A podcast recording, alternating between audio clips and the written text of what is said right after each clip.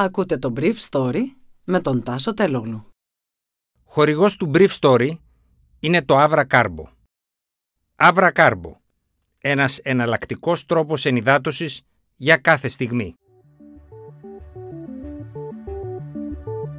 Καλημέρα σας. Σήμερα είναι Παρασκευή 8 Οκτωβρίου 2021 και θα ήθελα να μοιραστώ μαζί σας αυτό το θέμα που μου έκανε εντύπωση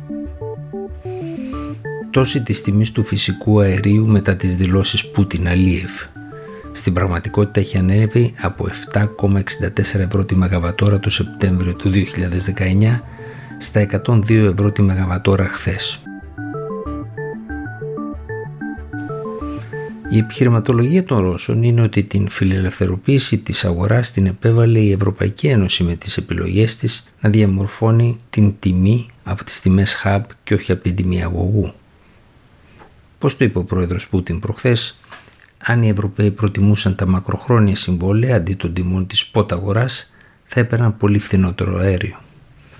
Ο Πούτιν επέρεψε την ευθύνη σαφώς στην προηγούμενη Ευρωπαϊκή Επιτροπή, ενώ η Gazprom εκβιάζει τη γερμανική κυβέρνηση να αποδεχθεί τους ρωσικούς όρους για την πιστοποίηση του αγωγού Nord Stream 2. Η γερμανική κυβέρνηση έχει καταστήσει σαφές ότι δεν είναι δυνατόν να δεχθεί τη σημερινή μετοχική σύνθεση της εταιρείας Nord Stream 2 που ελέγχεται κατά 100% από την Gazprom και κατά τούτο παραβιάζει την ευρωπαϊκή νομοθεσία η οποία προϋποθέτει ανεξαρτησία μεταφορέα και παραγωγού του φυσικού αερίου. Καθώς οι γερμανικές αποθήκες γκαζιού που ανήκουν κατά το 1 τέταρτο στη ρωσική εταιρεία εμφανίζονται με τα λιγότερα αποθέματα από ποτέ τα περιθώρια των Ρώσων να πιέσουν κι άλλο τους Γερμανούς ενώπιση του χειμώνα μοιάζουν πολύ μεγάλα. Μεγάλοι γερμανικοί όμιλοι όπως η BASF αποφάσισαν να μειώσουν την παραγωγή αμμονίας καθώς δεν έχουν αρκετό ρωσικό φυσικό αέριο στην τιμή που επιθυμούν. Για την παραγωγή αμμονίας το φυσικό αέριο είναι η πρώτη ύλη και όχι το καύσιμο για να κινηθούν τα εργοστάσια του κλάδου. Οι Ρώσοι φαίνεται έτσι ότι εκδικούνται τους Ευρωπαίους με το ίδιο νόμισμα καθορίζοντας τις δικές τους τιμές από τη σπότ αγορά της Ασίας, όπου εκεί πολλούν πολύ ακριβότερα. Στη συνέχεια, αφού διαμορφωθούν αυτές τις τιμές, εμφανίζονται στην Ευρώπη και ζητούν τιμές τις οποίες δεν έχουν συνηθίσει οι Ευρωπαίοι. Η ελληνική κυβέρνηση που δεν διαθέτει καν εφεδρείες αερίου σε αποθήκες όπως σημαίνει με αρκετές χώρες της Ευρωπαϊκής Ένωσης ανακοίνωσε χθες ένα γιγάντιο πρόγραμμα που κατά πληροφορίες θα ξεπεράσει τα 300 εκατομμύρια ευρώ με τη ΔΕΠΑ να περικόπτει τους λογαριασμούς φυσικού αερίου κατά το 1 τέταρτο.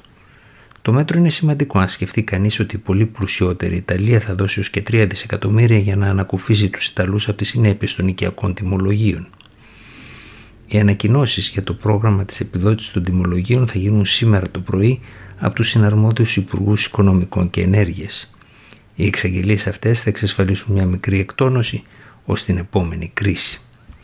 Η χθεσινή αποκλιμάκωση των τιμών δείχνει πάντως ότι οι Ευρωπαίοι που ζητούσαν από τις άλλες χώρες μέλη να περιμένουν την αποκλιμάκωση των τιμών μάλλον διατηρούν περισσότερο την ψυχραιμία τους και δικαιώνονται καθώς έκριναν ότι όπως ανεβαίνουν οι τιμές αερίου έτσι θα πέσουν μέχρι την επόμενη άνοδο φυσικά.